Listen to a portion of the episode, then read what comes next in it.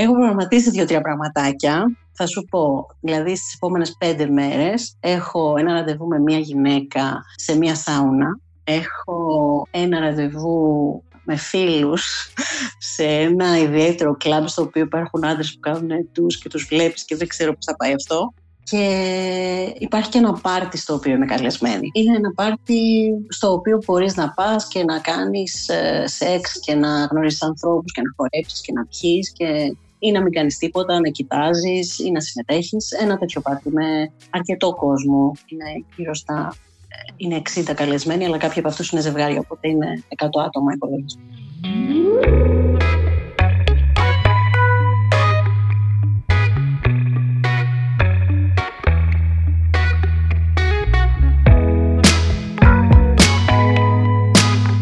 Αλέξανδρος Μάνος και σας καλωσορίζω σε ένα ακόμα επεισόδιο της σειράς podcast της LIFO, Sex Diaries Uncensored. Στο σημερινό επεισόδιο έχουμε καλεσμένη μας τη Μαρία, με την οποία θα μιλήσουμε για το ταξίδι της σεξουαλικής της ζωής μετά τα 40. Εσείς για να μην χάνετε κανένα από τα επόμενα επεισόδια μπορείτε να μας ακολουθήσετε στο Spotify, τα Google και τα Apple Podcast και αν έχετε κάποια ενδιαφέρουσα ιστορία να μοιραστείτε μαζί μας μπορείτε να μας στείλετε ένα email στο podcast at lifo.gr με την ένδειξη για το Sex Diaries Uncensored.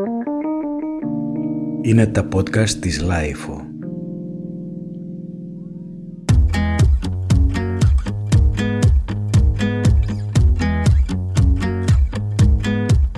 Γεια σου Μαρία. Γεια σου Άλεξ. Θέλω να μοιραστώ μαζί σου έτσι τώρα που ξεκινάμε ότι είμαι πάρα πολύ χαρούμενος που είσαι σήμερα μαζί μας γιατί νιώθω ότι η ιστορία σου από αυτά τα λίγα που ξέρω έχει πάρα πολύ ενδιαφέρον και γιατί πάντα μου αρέσει να έτσι μπαίνω λίγο στα παπούτσια των άλλων και να βλέπω πώς μπορεί μια ζωή που μέχρι κάποια στιγμή έχει ένα συγκεκριμένο δρόμο να πάρει έναν άλλο και ίσως αυτός ο δρόμος να είναι και πιο ενδιαφέρον και πιο γεμάτος και χαίρομαι πολύ που είσαι σήμερα μαζί μας. Και εγώ χαίρομαι πολύ και σε ευχαριστώ για την πρόσκληση. Θέλω να ξεκινήσω ρωτώντας σε κάποια πράγματα έτσι για την αρχή της σεξουαλικής σου ζωής για να δούμε λίγο πώς φτάνουμε εκεί περίπου στην ηλικία των 40 χρονών που ξεκινάει η νέα φάση της ε, ζωής σου που θα μας διηγηθείς. Λοιπόν, ξεκινάει κάπου στα 19, όχι ιδιαίτερα νωρίς. Ε, γνωρίζω έναν τύπο που μου αρέσει πάρα πολύ και θέλω πάρα πολύ, τον θέλω πολύ δεν είναι πολύ κλασική περίπτωση αγόρι γνωρίζει κορίτσι και τα φτιάχνουν. Ε, ήταν αρκετά ανοιχτή αυτή η σχέση. Ε, ο συγκεκριμένος τύπος είχε και άλλες ε, γυναίκες στη ζωή του. Και εγώ βρίσκω από την αρχή τον εαυτό μου να μην ζηλεύω. Τσιτάρει αυτό το παιχνίδι. Ε, μου φάνηκε ότι ήταν ευκαιρία να μάθω και να δοκιμάσω και να ε, ζήσω πράγματα μαζί του. Οπότε η αρχή είναι ένα sex friend θα έλεγα. Οκ. Και πώς εξελίσσεται αυτή η σχέση; Ε, είμαστε φίλοι. Ε, κάνουμε διάφορα πράγματα και πώς να σου πω, είμαστε και οι δύο πολύ ανοιχτοί να, να πειραματιστούμε και είναι κάτι το οποίο ε, σιγά σιγά παίρνουν και άλλοι άνθρωποι αλλά τα παιχνίδια είναι πάρα πολύ αθώα. Δηλαδή ε, έχω γνωρίσει φίλες του, έχει γνωρίσει φίλες μου, ψιλοφλερτάρω με την ιδέα του bi, αλλά ακόμα είναι όλο πάρα πολύ αθώο και στη φαντασίωση και όχι στην πραγματικότητα. Και αυτή η σχέση πόσα χρόνια κρατάει περίπου; Αυτή η σχέση κρατάει λίγο, κρατάει περίπου ένα χρόνο, κάτι τέτοιο. OK. Okay επειδή συνήθως ξέρεις, είναι λίγο περίεργο στα αυτιά κάποιον και στα δικά μου, θα ομολογήσω, η πρώτη σχέση να είναι έτσι λίγο πιο παιχνιδιάρικη και ανοιχτή και ενδιαφέρουσα. Βγαίνοντας εσύ από αυτή τη σχέση, συνειδητοποιείς ότι εγώ εδώ είμαι, θέλω να έχω σχέσεις που να έχω την ελευθερία και το περιθώριο να πειραματιστώ με τον σύντροφό μου σε οτιδήποτε προκύψει ή αυτό είναι κάτι που δεν έχεις προλάβει ακόμα να αφομοιώσεις ως πρώτη εμπειρία; Όχι, δεν είχα προλάβει να αυτό αφομοιώσω. Αυτό ήταν μία περίοδος από ανακάλυψης και αποκάλυψης και πώς να σου πω, όταν κάτι είναι η πρώτη σου εμπειρία, για σένα είναι κανονικό, ό,τι και να είναι. Οπότε για μένα ήταν κανονικό. Έτυχε ο τύπος με τον οποίο έφαγα το μεγάλο κόλλημα στην αρχή να είναι τελείως ε, ελεύθερος και πολύ, όχι πολύ άμορος, αλλά ξέρεις, να μην θέλει να είναι μέσα σε στενά πλαίσια. Και εμένα μου είχε φανεί πολύ ok όλο αυτό. Στη συνέχεια όμως γνώρισα ε, τον επόμενο σύντροφό μου, κάναμε σχέση και ήμασταν μαζί για πάρα πολύ μεγάλο διάστημα. Ο συγκεκριμένος σύντροφος είχε σχέση, έμοιαζε καθόλου στο τι ζητούσε από μία σχέση με τον προηγούμενο; Ναι, ε, στη μενταλιτέ πάντα με, ε, με έλκουν άνθρωποι, είτε είναι φίλοι, ε, είτε είναι συντροφοί, σεξουαλική παρτνέρ, με έλκουν άνθρωποι που είναι αρκετά ελεύθεροι στον τρόπο που σκέφτονται. Οπότε, όντως και ο επόμενος ε, δεν ήταν πάλι ο κλασικός ε, ζηλιάρης, κτητικό κτλ. σύντροφος, αλλά ήταν πολύ ρομαντική η σχέση μας με πάρα πολύ αγάπη. Ακόμα και τώρα που υπάρχει αγάπη. Ε, οπότε κράτησε πολλά χρόνια. Ε, αλλά ήμασταν και οι δύο ανοιχτοί στο να παίξουμε και με άλλου ανθρώπους κάποια στιγμή στη σχέση. Δηλαδή δεν το βλέπαμε ότι. Δεν θεωρούσαμε ποτέ ρεαλιστικό ότι, θα, ότι υπάρχει μονογαμία για πάντα. Και σε αυτή τη σχέση, στην πορεία των ετών, έγινε αυτό πραγματικότητα; Το παιχνίδι με τρίτους ήταν κάτι το οποίο συνέβαινε συχνά; Κοίταξε να δεις, εγώ ε, μία ιδιαιτερότητα που σου είπα και όταν μιλήσαμε πριν από αυτή την ηχογράφηση είναι ότι ε, δεν ζω πλέον στην Ελλάδα. Εκείνη την περίοδο ζούσα στην Ελλάδα. Κάναμε κάποιες προσπάθειες να γνωρίσουμε ανθρώπους, ζευγάρια, τρίτους κτλ. Δεν πήγε και πάρα πολύ καλά όλο αυτό. Ήταν fail after fail after fail και εν πάση περιπτώσει δεν καταφέραμε να κάνουμε κάτι είτε γιατί ε, σε έναν από τους δυο μας δεν, δεν υπήρχε το κατάλληλο feeling είτε γιατί στους άλλους. Τέλος πάντων δεν, δεν δεν μπορώ να σου πω ότι έγινε κάτι, αλλά σίγουρα ήμασταν ανοιχτοί. Είχαν παίξει κάτι μικρές φάσεις ε, που τα συζητάγαμε και είχε γίνει ας πούμε παιχνίδια μας να ο άλλος ε, να θέλει να ακούσει, ξέρεις ότι είδες κάποιον ότι έκανες κάτι κτλ. Υπήρχε αυτό σαν παιχνίδι, αλλά πολύ πολύ λίγα πράγματα. Θεωρείς ότι έπαιξε ρόλο στο ότι δεν ευωδόθηκαν όλες αυτές τις προσπάθειες το γεγονός ότι μένατε εδώ και ψάχνατε εδώ στην Ελλάδα ένα τρίτο πρόσωπο για να παίξετε; Το θεωρώ, ε, ήταν βέβαια και 15 χρόνια πριν, αλλά ναι, πιστεύω ότι ο συνδυασμός ήταν Ελλάδα και κάποια χρόνια πριν το έκανε δύσκολο ε, αρκετά.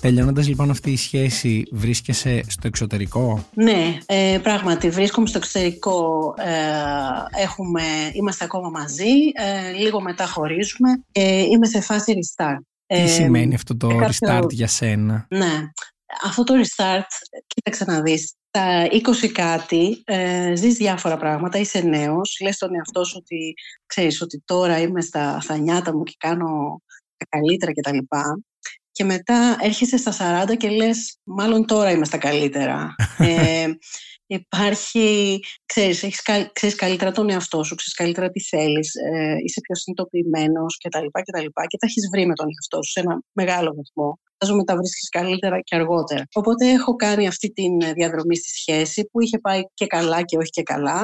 Παίρνω και λίγο το χρόνο μου να συνέλθω και να βρω τα πατήπατά μου και μετά είμαι στη φάση που εγώ το λέω και λίγο κρίση μέσης ηλικίας, γιατί είσαι στα μέσα της ζωής και ξέρεις ότι κάποια πράγματα που τα θέλεις και τα θέλεις, γιατί τα θέλω μας δεν αλλάζουν τελικά, θες να τα ζήσεις και αποφασίζεις να τα ζήσεις. Άρα αυτό ήταν και μία έμεση συνειδητοποίηση ότι μέσα στην όλη φάση που είχες ζήσει τα προηγούμενα χρόνια υπήρχαν ακόμα αποθυμένα και πράγματα που δεν είχες καταφέρει να εξερευνήσεις όσο θα ήθελες; Ναι, δεν ξέρω αν η λέξη είναι αποθυμένα, αλλά σίγουρα ε, επιθυμίες, ναι, επιθυμ...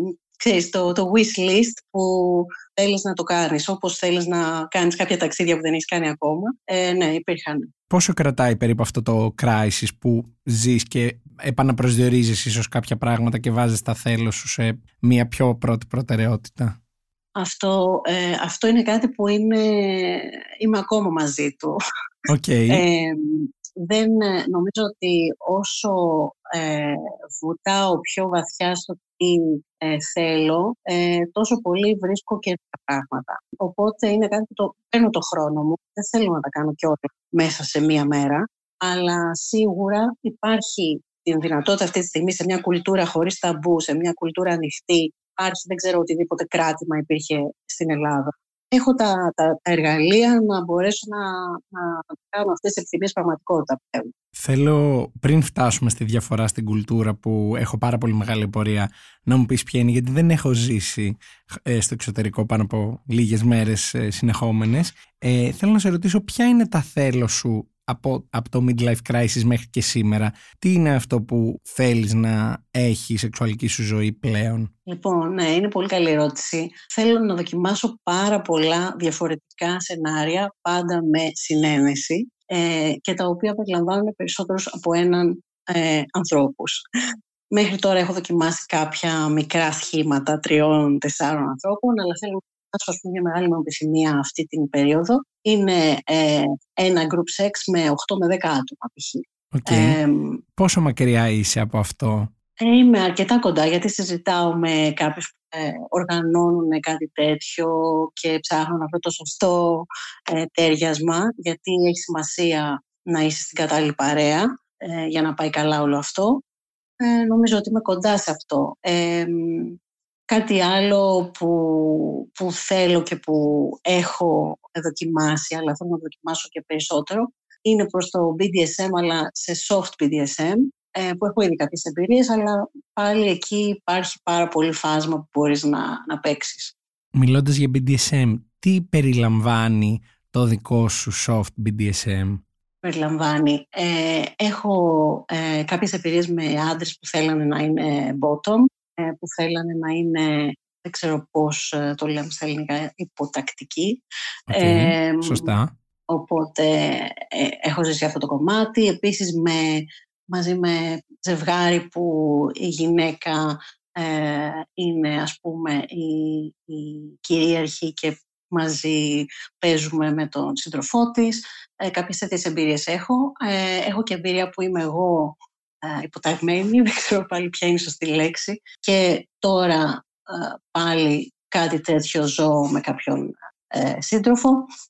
Ναι, μου αρέσουν και τα δύο, αλλά αυτό που δεν έχω ζήσει είναι κάποιες ε, βραδιές τέτοιες, ξέρεις, σε κλαμπ που είναι με, αυτό το, με αυτή τη θεματική κτλ. Okay, όπου υπάρχουν αυτά... και άνθρωποι που βλέπουν και ξέρεις που πας, βλέπεις, κάνεις, δεν κάνεις, κάνεις ό,τι θες. OK, okay, οπότε υποθέτω ότι αυτό παραμένει στη wish list σου για το άμεσο ελπίζουμε όλοι μέλλον. Θέλω να σε ρωτήσω λίγο, ζώντας ήδη κάποια χρόνια στο εξωτερικό, ποια είναι αρχικά η καθημερινότητά σου, η σεξουαλική καθημερινότητά σου, τι μπορεί να συμβεί μέσα σε μία εβδομάδα ή σε ένα χι διάστημα στη σεξουαλική σου στη σεξουαλική σου εμπειρία; η καθημερινότητα είναι ότι υπάρχει αρκετή επικοινωνία ε, μέσω πλατφόρμων και websites και τα λοιπά που είναι σε αυτή την κατεύθυνση με πολύ κόσμο. Η επικοινωνία είναι με ανθρώπους σε ηλικίες τι να σου πω τώρα, από 25 μέχρι 55 ετών και σίγουρα συναντιόμαστε, κανονίζουμε ξέρεις, να βρεθούμε. Μέσα στη βδομάδα θα υπάρχουν ε, κάνα δυο σίγουρα συναντήσεις. Τώρα, αν αυτό πάντα φέρει σεξ, δεν θα φέρει πάντα σεξ, γιατί όπως καταλαβαίνεις δεν είμαστε και machines, πρέπει να υπάρχει, πρέπει να, να έχεις την, ε, την έλξη και τα λοιπά και δεν είναι τίποτα εγγυημένο, γιατί πολλές φορές, ξέρεις, στα γραπτά και στα μηνύματα και στα ε, οτιδήποτε άλλο έχουμε, έχει προηγηθεί, στο σεξ, δεν ξέρω τι. Λοιπόν, αυτό που όπως φαντάζεσαι και εσύ πολλές φορές, ε, ξέρεις, μιλάς με ανθρώπους και υπάρχει κάτι ε, πολύ καυτό στη, συνα... στη συζήτηση κτλ. Αλλά όταν το συναντάς τελικά, μπορεί να μην το βρεις. Οπότε ναι, δεν είναι εγγυημένο το αποτέλεσμα. Ε, αλλά ορισμένες φορές έχει, ε, έχω αποκτήσει φίλους και έχω κάνει, ε, έχω περάσει πολύ όμορφα χωρίς να, να χύσει κανένας. OK, okay, το ακούω και αυτό και νομίζω ότι αυτό για μένα είναι η μαγεία γενικότερα της ε, ανθρώπινης επαφής που μπορεί με τον ίδιο άνθρωπο να είναι από πολύ έντονα σεξουαλική μέχρι, δεν ξέρω, να περιλαμβάνει μια πολύ ωραία κουβέντα, εμπειρίες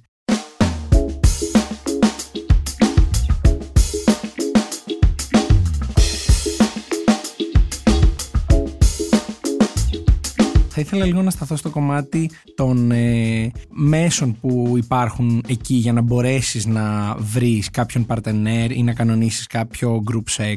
Τι υπάρχει εκεί που μπορεί εμείς εδώ να μην το ξέρουμε και το οποίο χρησιμοποιείς για να μπορέσεις να δικτυωθείς σεξουαλικά; Ναι, λοιπόν, ε, υπάρχουν πάρα πολλά πράγματα και εγώ ακόμη τα ανακαλύπτω αλλά ας πούμε ε, ένα site, ένα πλατφόρμα που έχω καθημερινά, είναι, που δεν υπάρχει στην Ελλάδα. Ε, είναι κάτι στο οποίο είναι όλοι, όλοι οι χρήστες, ας το πούμε, είναι άνθρωποι που ψάχνουν ελεύθερες σχέσεις. Είναι ζευγάρια που έχουν ελεύθερες σχέσεις, είναι singles που έχουν ελεύθερες σχέσεις, πάντως δεν ε, ψάχνει κάποιος σύντροφο αποκλειστικό. Ε, οπότε καταλαβαίνεις τι σημαίνει αυτό, ε, το υλικό που ανεβαίνει, οι κλήσεις που γίνονται μέσω αυτής της πλατφόρμας, οι συναντήσεις που γίνονται, οι συζητήσεις που γίνονται, όλα είναι γύρω από το να βρούμε το, α, την έλξη και να ικανοποιήσουμε συγκεκριμένες φαντασιώσεις. Οπότε η συζήτηση είναι κατευθείαν πάρα πολύ ξεκάθαρα προς αυτή την κατεύθυνση. OK. Okay. Ε, πώς νιώθεις εσύ μέσα σε αυτό το πλαίσιο του κατευθείαν;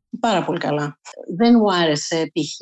να έμπαινα όταν, όταν χρησιμοποιούσα παλιότερα Tinder, χρησιμοποιούσα, δεν θυμάμαι, Bumble, δεν θυμάμαι καν. Μου φαινόταν περίεργο αν κάποιος έλεγε ότι ψάχνει σχέση και τελικά το πήγαινε στο σεξ. Ενώ τώρα είναι πολύ ξεκάθαρο ότι ξέρεις, μιλάμε για σεξ και μιλάμε για συγκεκριμένες επιθυμίες. Ε, είναι όλα οκ και είναι όλα θεμητά και ο καθένας, ξέρεις, περί ορέξεως ό,τι θέλει. Απλά αν έχεις το κατάλληλο μάτι στο τι ψάχνει, το ψάχνει ο άλλος, πολύ ωραία προχωράς. Αν όχι, πολύ, με πολύ σεβασμό και με πολύ ευγένεια, λες δεν είναι κάτι που ψάχνω αυτή την περίοδο. Ξέρεις, ο επόμενος. Ε, είναι, είναι πολύ τίμιο όλο αυτό. Οπότε να υποθέσω ότι και η απόρριψη εντός εισαγωγικών και το δεν ενδιαφέρομαι μέσα σε μια πλατφόρμα που είναι όλα τόσο σωστά ε, τοποθετημένα από την αρχή και τόσο ειλικρινά βαλμένα δεν, δεν πληγώνει κανέναν, δεν είναι βαριά. Είναι μέσα στο παιχνίδι. Υπάρχει πάρα πολύ απόρριψη, είναι αυτονόητο αυτό και είναι μέσα στο παιχνίδι, ναι, φυσικά.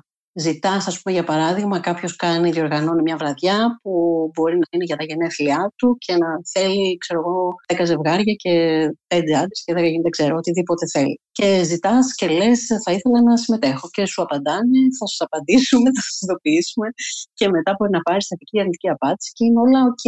Γιατί δεν, ξέρεις, δεν μπορούμε να αρέσουμε σε όλους και έχουν όλοι κάτι πολύ συγκεκριμένο στο μυαλό τους. Κάτι σαν συνέντευξη για δουλειά δηλαδή εδώ στην Ελλάδα. Θα σας καλέσουμε, θα σας ειδοποιήσουμε. ναι, ακριβώς, ακριβώς. Ποια είναι η πιο έντονη εμπειρία που έχεις να θυμάσαι μέσω κάποιας τέτοιας πλατφόρμας; Ναι, ε, θα έλεγα έντονες εμπειρίες ήταν συνήθως κάτι που γινόταν ειδικά, κάτι που δεν είχα ξαναδοκιμάσει. Οπότε το μυαλό μου πάει σε μια ε, σχεσούλα 5-6 εβδομάδων ε, τον τύπο ε, αυτός που ήθελε να είναι bottom και που το δοκίμασα και εγώ πρώτη φορά ε, είχε πάρα πολύ ε, ένταση και πάρα πολύ επικοινωνία και ήταν πάρα πολύ ενδιαφέρον και καινούριο όλο αυτό. Ε, και σίγουρα πολύ έντονη στιγμή ήταν όταν έκανα πρώτη φορά ε, σεξ με περισσότερο από δύο άτομα. Ε, ακούω γενικά συχνά σε αυτά που μου διηγείσαι το κομμάτι του ζευγαριού και ήθελα να σε ρωτήσω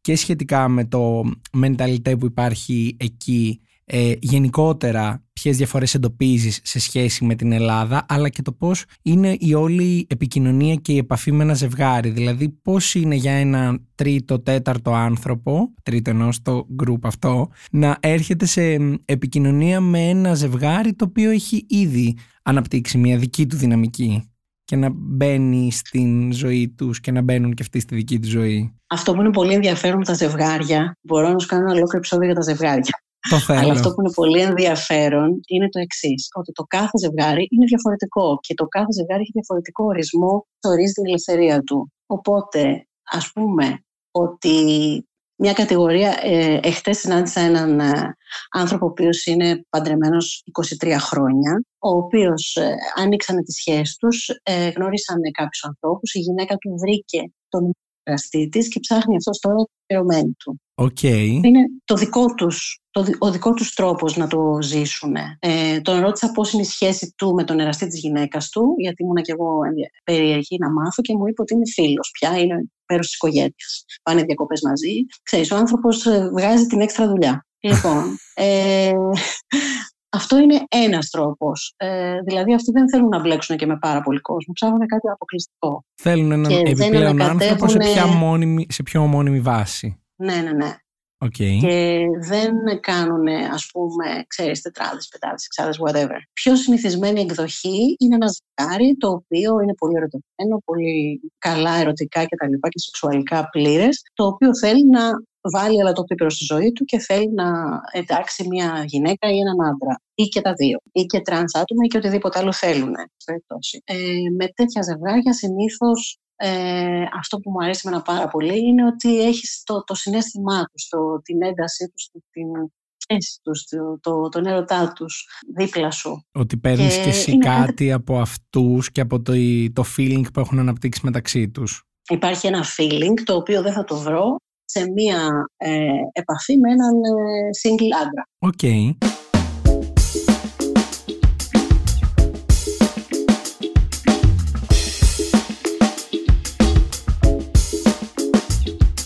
Έχεις εντοπίσει διαφορές στο πώς σκέφτεται. Εντάξει, τώρα είναι μια γυναίκα αυτή, αλλά νομίζω το point είναι πολύ συγκεκριμένο. Στο πώς σκέφτεται ο κόσμος εκεί σε σχέση με την Ελλάδα.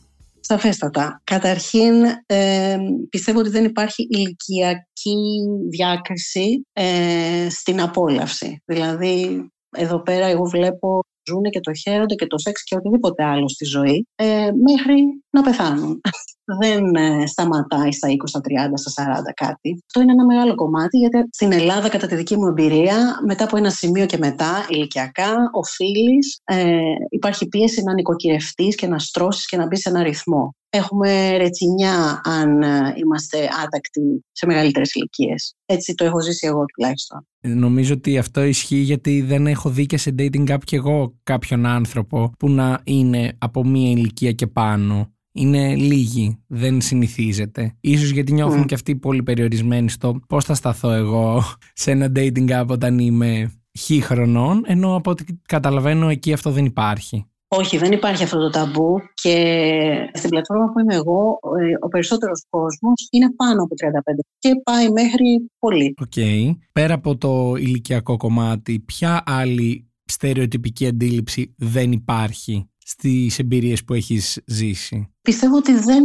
συζητάμε τόσο πολύ εδώ αυτό το τεράστιο θέμα στην Ελλάδα, το κέρατο, γιατί είναι πιο ε, ανοιχτοί οι άνθρωποι και ειλικρινείς στο τους. Δηλαδή κάθε το ζευγάρι συζητάει όταν ένας από τους δύο νιώθει ότι πρέπει να όχι ότι πρέπει, ότι έχει επιθυμία να δει και άλλους ανθρώπους και είναι κάτι που μπορείς να συζητήσεις. Μπορείς να το θέσει στο τραπέζι, είτε έχεις δύο παιδιά, είτε δεν έχεις, και ο άλλος να το δεχτεί ή να το δεχτεί. Αλλά πάντως έχουν την ε, ε, ευκολία να την κάνουν τη συζήτηση. Okay, δεν, δεν είναι απαγορευμένο δεν υπάρχει, Δεν θα σου πω ότι δεν υπάρχει κέρατο. Όπου υπάρχει θρησκεία και όπου υπάρχει ξέρεις, ε, κάποια, ε, κάποια κοινωνικά στερεότυπα, υπάρχει το κέρατο. Απλά τουλάχιστον στον χώρο που εγώ κινούμαι, δεν χρειάζεται. Δεν χρειάζεται. Το ακούω πάρα πολύ αυτό και θεωρώ ότι όταν έχεις ακόμα και εσύ εμπειρίες από ε, ζευγάρια, δηλαδή και ως τρίτος μπορείς να ανταποκριθείς καλύτερα σε μια τέτοια κουβέντα μελλοντικά. Δηλαδή ίσως έχουν και τα ερεθίσματα οι άνθρωποι αυτοί για να μπορούν να το θέσουν και με λόγια στο σύντροφό τους, στη σύντροφό τους και να πούν ξέρεις τι, έχω αυτή την ανάγκη. Ενώ ενδεχομένως αν δεν έχεις καμία τέτοια εμπειρία μπορεί να νιώθεις και εσύ ότι τι πάω να πω τώρα, πώς θα το εκφράσω αυτό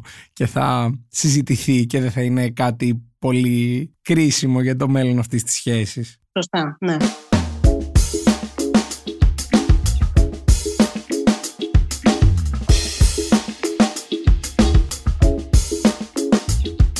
Θα ήθελα λίγο πριν κλείσουμε να σε ρωτήσω λίγο πώς μοιράζεσαι εσύ αυτή σου την σεξουαλική δραστηριότητα με τους ανθρώπους γύρω σου. Ποια είναι η άποψη που έχουν γύρω σου γι' αυτό ή είναι κάτι το οποίο είναι θέμα συζήτησης ζώντας στο εξωτερικό ή το σκέφτομαι πολύ ελληνικά ότι τι θα πούν οι φίλοι μου, τι θα πούν οι γνωστοί μου, πώς θα εξηγήσω ότι το Σαββατοκύριακο έχω να πάω σε ένα πάρτι με άλλα χι άτομα που θα κάνουμε και σεξ μέσα σε όλα. Πες μου λίγο πώς είναι αυτό τη ζωή σου εκεί στο εξωτερικό; Κοίταξε, αυτό νομίζω ότι θα ήταν και στην Ελλάδα. Δηλαδή υπάρχουν κάποιοι άνθρωποι που ξέρουν, γιατί με κάποιους κολλητούς τα λες όλα, και υπάρχουν άλλοι που δεν χρειάζεται να ξέρουν. Αλλά θα σου πω κάτι, έχω συζητήσει ανοιχτά όλα αυτά τα πράγματα με μία φίλη μου που είναι 63 χρονών. Και δεν έχει σοκαριστεί και δεν έχει παραξενευτεί με τίποτα. Αυτό δύσκολο να γινόταν στην Ελλάδα. Εννοείς ότι σαν άνθρωπος ε, λόγω αυτής της ε, ε, φάσης και της ηλικίας και του τρόπου που θα είχε μεγαλώσει δεν θα ήταν θέμα συζήτησης καν αυτό το πώς το κάνεις η ίδια μπορεί να έχει μεγαλώσει έχοντας πολύ λίγες σχέσεις ε, μονογαμικές κτλ. Αλλά είναι ανοιχτή στο ότι ο καθένας ορίζει ξέρεις, τι είναι το σωστό και τι είναι αυτό που θέλει να κάνει και πώς θέλει να ζήσει και δεν κρίνει. Δηλαδή είναι, είναι αυτό το στοιχείο της κουλτούρας που δεν σε κρίνει. Είναι πολύ απελευθερωτικό όλο αυτό. Εγώ όμως γενικά δεν είμαι πάρα πολύ ανοιχτός άνθρωπος στο να συζητάω με τους φίλους μου, ακόμα και αν είχα μία σχέση. Πάλι οι φίλοι μου δεν γνωρίζαν και πολλά πράγματα για τη σχέση αυτή. Οπότε στους λίγους που επικοινωνώ ε, είμαστε οκ. Τέλεια, είναι πολύ ευχάριστο αυτό και νιώθω ότι σίγουρα και στο μέλλον όσο θα διευρύνεις κι άλλο τους ορίζοντές σου πιστεύω ότι και περισσότερα αυτιά θα είναι έτοιμα να μοιραστείς μαζί τους κάποιες περισσότερες πληροφορίες. Θέλω να σε ρωτήσω λίγο, επειδή κάτι είπες για χθες, θέλω να πάω λίγο και μπροστά στο μέλλον και να μιλήσουμε για την επόμενη εμπειρία σου. Είναι κάτι που έχεις προγραμματίσει και θες να μοιραστείς μαζί μας; Ναι, ε, να σκεφτώ λιγάκι τι έχω προγραμματίσει. λοιπόν, έχω προγραμματίσει δύο-τρία πραγματάκια. Θα σου πω, δηλαδή στις επόμενες πέντε μέρες έχω ένα ραντεβού με μια γυναίκα σε μια σάουνα Okay. Έχω ένα ραντεβού ε, με φίλους σε ένα ιδιαίτερο κλαμπ στο οποίο υπάρχουν άντρες που κάνουν τους και τους βλέπεις και δεν ξέρω πώς θα πάει αυτό. Και υπάρχει και ένα πάρτι στο οποίο είμαι καλεσμένη. Τι πάρτι είναι αυτό, Γιατί για τα άλλα δύο κάπως έκανα μια εικόνα. Γι' αυτό το πάρτι έτσι μου το είπες λίγο γενικά. Είναι ένα πάρτι με αφορμή το καρναβάλι. Είναι ένα πάρτι στο οποίο μπορείς να πας και να κάνεις ε, σεξ και να γνωρίσεις ανθρώπους και να χορέψεις και να πιείς και ή να μην κάνεις τίποτα, να κοιτάζεις ή να συμμετέχεις. Ένα τέτοιο πάρτι με αρκετό κόσμο. Είναι γύρω στα είναι 60 καλεσμένοι, αλλά κάποιοι από αυτούς είναι ζευγάρια, οπότε είναι 100 άτομα υπολόγισε. Ok. Okay. Ε, ανυπομονώ νομίζω να ακούσω ιστορίες και από τις τρεις αυτές εμπειρίες και εύχομαι μετά την ηχογράφηση αυτή η εβδομάδα σου να κυλήσει πάρα πολύ όμορφα. Νομίζω ότι αν όλα αυτά πάνε πάρα πολύ καλά έχουμε πολλές ιστορίες να μοιραστούμε σε επόμενο επεισόδιο και να μάθω και από σένα πράγματα όπως η σάουνα για γυναίκες που σίγουρα δεν υπάρχει εδώ στην Ελλάδα. Οπότε νομίζω ότι έχουμε πολλά να ακούσουμε ακόμα από σένα. Σε ευχαριστώ πάρα πολύ για την ενδιαφέρουσα κουβέντα και χαίρομαι πάρα πολύ που γνώρισα έναν άνθρωπο ο οποίος δεν σταματάει να εξερευνά τη σεξουαλικότητά του και δεν δεσμεύεται και από πολλά κοινωνικά πρέπει που δεσμευόμαστε δυστυχώς αρκετοί άνθρωποι εδώ στην Ελλάδα σε σχέση με το σεξ. Να είστε καλά, Αλέξανδρε. Και εγώ χάρηκα πάρα πολύ για τη συζήτηση.